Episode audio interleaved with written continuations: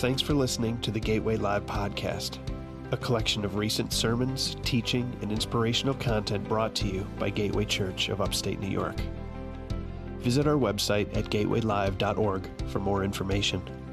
Now, here's today's message. Praise the Lord.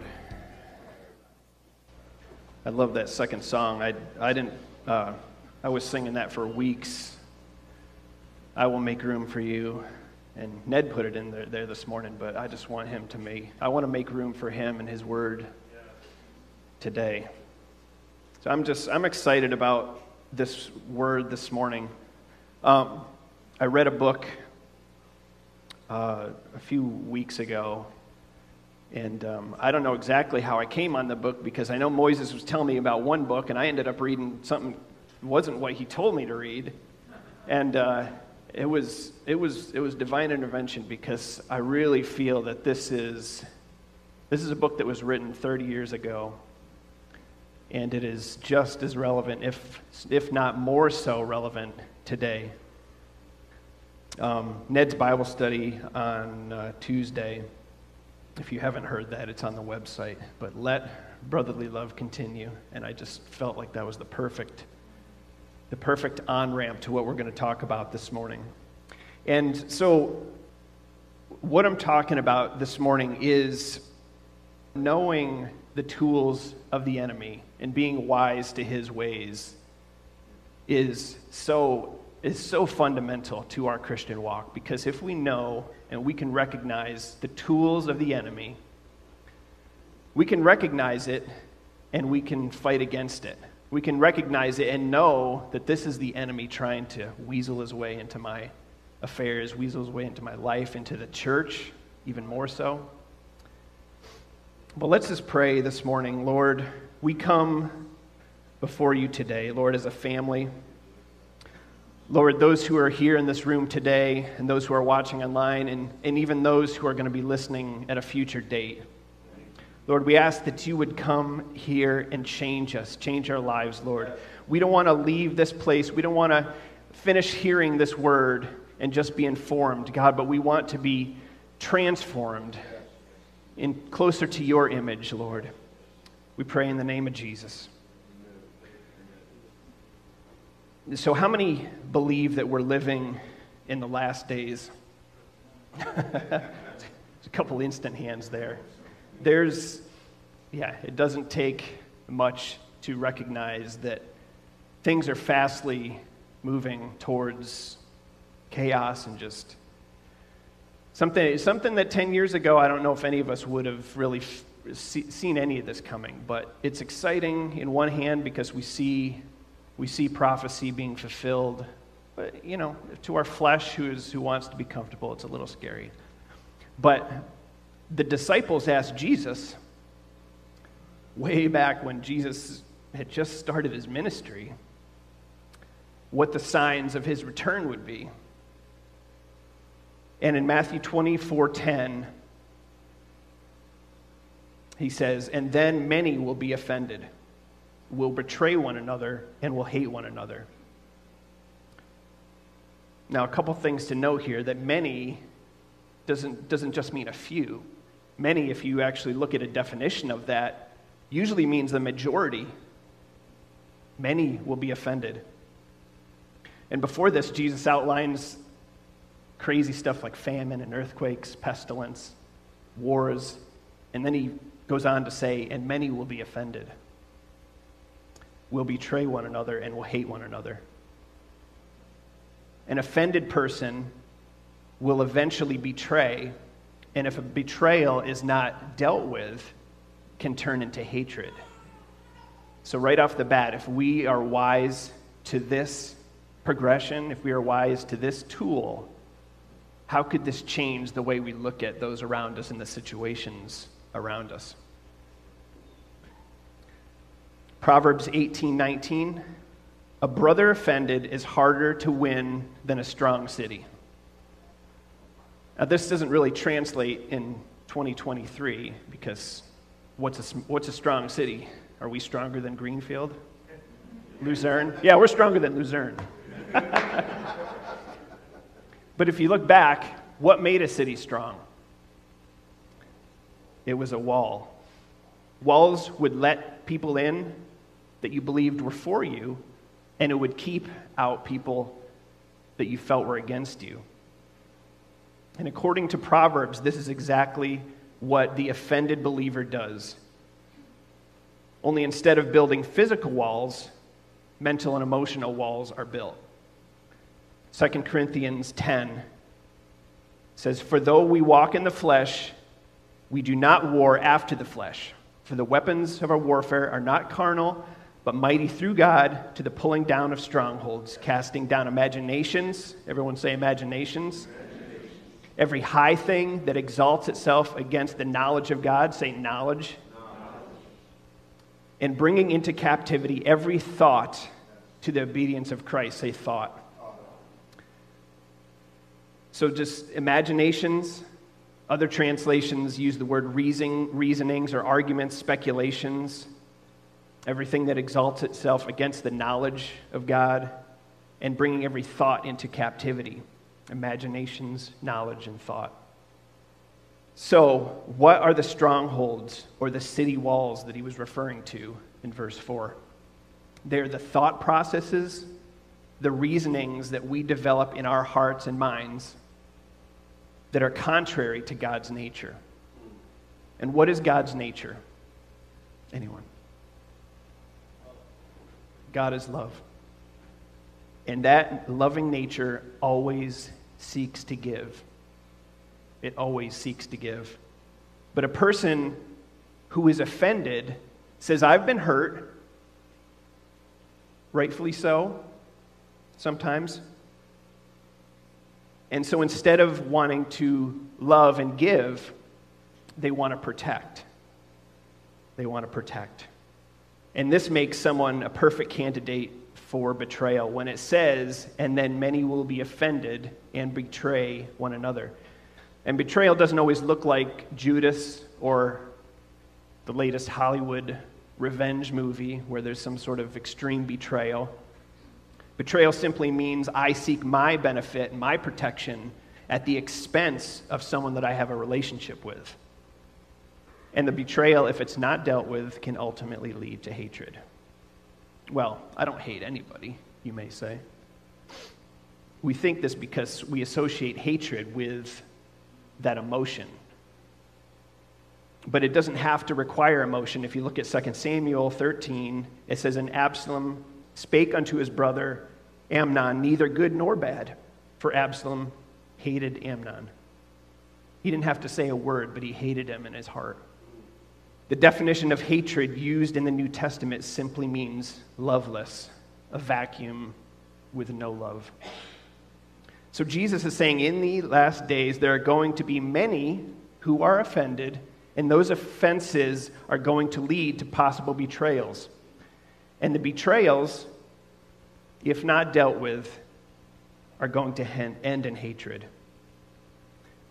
And then in verse 11 of our opening scripture, it says, And then many false prophets will rise up and deceive many. Who are the many? They're the same many that were offended. So, what does that tell us? An offended heart is the breeding ground for deception. There's only one problem with deception nobody actively knows they're being deceived. Everyone thinks in their heart that they're right, when in reality, they're wrong. And Jesus goes on to say in verse 12, and because lawlessness will abound, the love of many will grow cold. Now, lawless, if you look at the Greek, which is really helpful to look at sometimes, you don't have to be a scholar to look at the Greek, it's all online these days anomia, which means the utter disregard for God's law or not submitted to God's law. So when we develop thought processes that go against the will and nature of God, and the walls are up to protect ourselves, we find us entering into that lawless thinking. And because lawless will abound, the love of many will grow cold. I always read this scripture. I don't know if, if anyone else has read this before today, thinking like lawlessness abounding. Of course, we all see the lawlessness abounding. But he isn't talking about the world here, he's talking about the church. How do we know that? Because the word love is not it's not phileo, which is a brotherly love, as in Philadelphia, city of brotherly love. It's agape. And agape is the love of God, which He shed abroad in our hearts. And the world doesn't have that. So when He says the love of many is going to wax cold, He's talking about the church. So the person who can hurt you the most is a person close to you. Why would that be? It all comes down to expectations. Our expectations for someone in the world, they're low. But where are our expectations for the person here this morning, our brother and our sister? They might be here. You could go up the chain, maybe our expectations for our pastor, our spouse might even be higher. But it's those relationships that can cause offense because expectations are not met. We set ourselves up for a greater offense by our greater expectations. You can put all offended believers into two categories this morning those who are genuinely mistreated, and then those who think they've been mistreated. And somebody who thinks they've been mistreated, a lot of times that's communication. They have accurate information and they discern it inaccurately, or they might have inaccurate information altogether, but without, without communication, an offense can grow there. That's why we need to communicate. We need to be open and honest with each other. But let's focus on genuine offense this morning. So, if you've been genuinely mistreated, do you have the right to be offended? Yes, you do. We all have the right to be offended. We can do whatever we want this morning. That's the beauty of his creation. From the garden, he gave us a choice. If you want to choose the wrong path, we can do that. At the end, you know, we may pay differently than we, than we think. But if we walk with God, listen to this, we have no right to be offended. That's tough to hear. But you don't know what they did to me, Dan. You don't know what they did to me. Have you ever heard that or ever said that? The truth is, you don't know what you did to Jesus. An offended Christian who cannot forgive is a person that's forgotten or never realized what they've been forgiven of. An offended Christian who cannot forgive is a person who has forgotten or never realized what they've been forgiven of. The problem with the church is that we categorize sin. We've got our murders, robbing, stealing, things like that, and then we've got our weaknesses.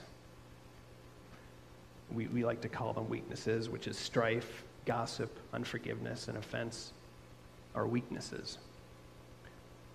Proverbs 6, 16 talks about six things that the Lord hates. And then the seventh is an abomination. Do you know what the seventh one is? the one who sows discord among the brethren. Sowing discord, gossip. When Adam sinned against God, he could have taken that opportunity right then to say, I'm done. They chose the devil over me. I'm going to pack up and create another universe. Create someone who really loves me. And he would have been perfectly just in doing so. Because what I deserved, what I deserved for what I did to God, should have resulted in a lake of fire for me, tormented for eternity. That's what I deserve based on what I've done. Instead, he freely forgave me. Amen. That's why a person who cannot forgive is a person who has forgotten what they've been forgiven of. And I know I might, I might be making it sound like this is easy to do. I, I understand it is not easy. But there's a principle we have to understand. In Acts, where Paul makes the statement in Acts 24 16, he says, And herein do I exercise, say exercise, myself to always have a conscious void of offense towards God and towards men. Exercise. If you exercise, there's, there's, there's benefits to exercise that are obvious. You've got your, your weight loss, you've got your building muscles. How many are aware of the fact that it helps prevent injury? By building up muscles, building up that, that muscle structure, which helps support you, especially as you age. You have the ability to maybe stop a fall. Or if I go to lift something and I'm fresh off a couple months of deadlifts, I'm going to pick that right up. Whereas if I hadn't done that, oh, we're back. So exercise can help prevent injury. And there are people in the church who listen to a sermon, they don't maybe spend time in the Word or spend time in prayer, building themselves up, and as a result, they're easily wounded. They're spiritually sedentary, not having exercise. And then there are people who, by spiritual exercise, prayer, who spend time in the Word, who gather in fellowship as much as possible, are not easily offended. If we look at Psalms 119, great peace have they which love thy law or thy word, and nothing shall offend them. It's awesome. There's hope. Yes. So, how do we exercise? Matthew 5 44, Jesus says, But I say unto you, love your enemies, bless them that curse you, do good to them that hate you, Pray for them which despitefully use you and persecute you. And what's interesting is there's not a whole lot of mention of praying for some of the things that we normally do in church culture. But here he specifically mentions pray for those who persecute you, pray for our enemies. We exercise here by praying for those that don't deserve it in our own eyes. This isn't easy. And I'm not talking about a Lord, just bless them. bless them, Lord. I'm talking about praying for their benefit the way that you would want to benefit. But what about reconciliation?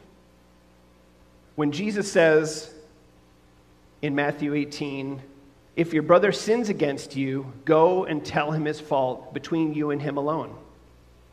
You know what he did not intend this to be? Well, you did this, and you did that, but I've forgiven you. No.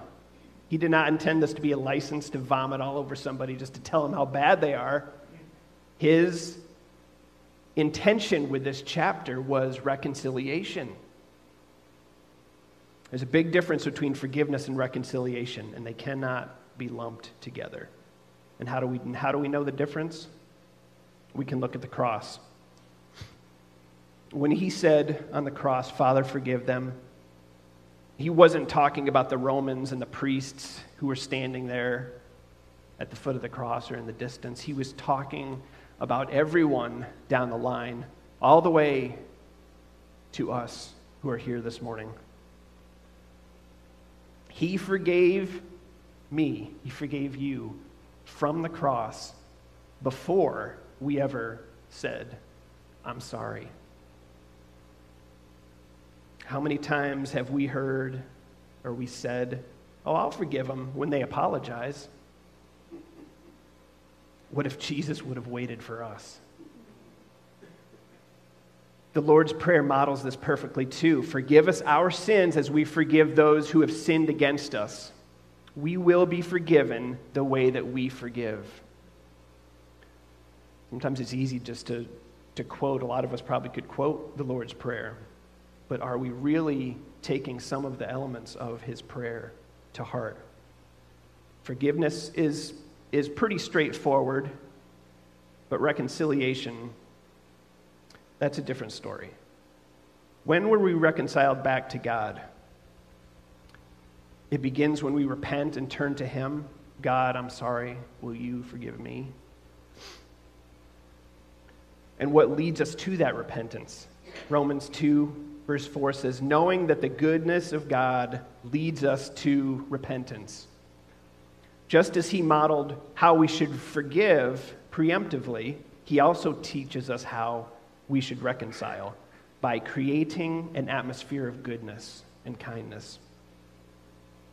And that goodness and kindness is going to make someone more open to say, I'm sorry. When we, you did this, you did that, but I've forgiven you. When we do that, how does that, how does that make you feel? Are you going to be open to being told all the things that you've done wrong? and open to forgiveness. But there's something about following the plan and instructions that he's laid out in this book. Has anyone been through a successful reconciliation like this, where you came back together after, after some kind of offense? There's a connection, I don't know about you, but there's a connection or bond that forms afterwards, unlike anything before when you're reconciled to a person and you're able to look back at how things were before and know and see that agape love that only comes from God, knowing somebody's faults and loving still. When we first make a friend, when we meet our future spouse, we all have an immature love. But go through something hard go through a season of offense with that person and work things out, you'll find that you love them all the more because the love of God sees the faults and remains and gets stronger. Jesus says in Luke 17, it is impossible that no offenses should come. It's impossible that no offenses should come. If you breathe air, you're going to be offended. But what are you going to do with that offense?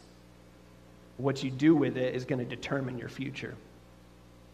Will you become stronger or bitter? When it says it is impossible that no offenses should come, this is interesting right here. The Greek word used for offense is scandalon, which was the bait stick used to spring a trap. Now, there are, other, there are other instances of the word offense that don't mean that, but here he's using this particular word. The hunter would place his bait on the scandalon, and the animal would take that bait, and the trap would capture or kill. So, in this scripture, an offense is the bait of Satan. Think about that. Another passage illustrates the trap like this in 2 Timothy 2, where Paul says to Timothy, Avoid foolish and ignorant disputes, knowing that they generate strife. And then further, a couple verses down, it says, That they may come to their senses and escape the snare of the devil, having been taken captive by him to do his will when we are caught in the enemy's trap of offense and remain there, and remain there, we are taken captive and redirected from God's will to do the will of the enemy. And what's scary is we can still serve at church, we can still teach, we can still sing, we can even preach. But we're not releasing those rivers of living water. There's a bitterness to the water coming from us as a result of being caught in his snare. So, why don't you guys stand this morning? like I said, I, I just touched, touched on this this morning. The book I would recommend everyone who has time to read it or thinks that they might fall into this category is called The Bait of Satan. It's by John Bevere. And it was, it was just amazing. I finished it in a couple days. If you're here this morning and you know that you're offended, or maybe you don't know, but you recognize some of the emotional energy that you give to, you give to that person, thinking how you were treated. I know this, this has happened to me. Go on a walk and you just stew and you stew and you stew. What you're going to say the next time you see that person, how you're going to enact your revenge. and listen, what was done to you was a sin. But does a second sin justify the first one? Does a second sin make what was done to you right? Is the sin of unforgiveness justified by an offense? Two wrongs never make a right. And realize that as hard as it may be, that what you've heard today is the Word of God. Our sin of offense needs to be addressed with God. And I want to give you guys an opportunity to do that. You know, God is a gentleman. He's never going to force his way into your heart. He's never going to force you to do something against your will. We all know that because if it wasn't the case, we'd all be living in a garden today instead of 2023 and all its challenges. He's hoping that you're going to respond to this. Because knowing, like I said when I opened, knowing and addressing things is going to free is going to free you. So let's be honest with ourselves today. Don't fool yourself because remember, deception is when you think you're right. If he's bringing someone into your mind this morning, he's only bringing it up to heal you. He loves you, he wants the best for you. So if you knew you had an offense from the start, or you're just now maybe realizing it, and you don't want to carry it any longer, and you want to repent and ask God's forgiveness, don't think of this as a sign of weakness. There's so many words that we've heard, even the last couple weeks, that are not meant to offend, but they're meant so that we could grow into a deeper relationship and a deeper walk with Him. So, every head bowed this morning. Holy Spirit, I'm just asking you to minister today. Some of the wounds of offense are so deep. Reach your strong hand here this morning and pull any root of bitterness, any offense out of our hearts. Lord, we're asking your presence to come upon us this morning. Heavenly Father, forgive us. Lord, we've sinned against you by refusing to forgive. If you, ha- if you know that this is something that you're dealing with, just, just repeat, repeat after me this morning. I've sinned against you by refusing to forgive. I realize that two wrongs don't make it right. What was done to me was wrong. But it doesn't justify my sin of offense. So I come before you now in your presence, acknowledging that sin. I ask that you would cleanse me with the blood of Jesus. And I'm grateful for your mercy and forgiveness. And now I'm going to extend it to those who have hurt me. Keep your eyes closed. I just want you to picture that person. Could be a friend, could be a parent, could be your ex, could be a former pastor or an employer.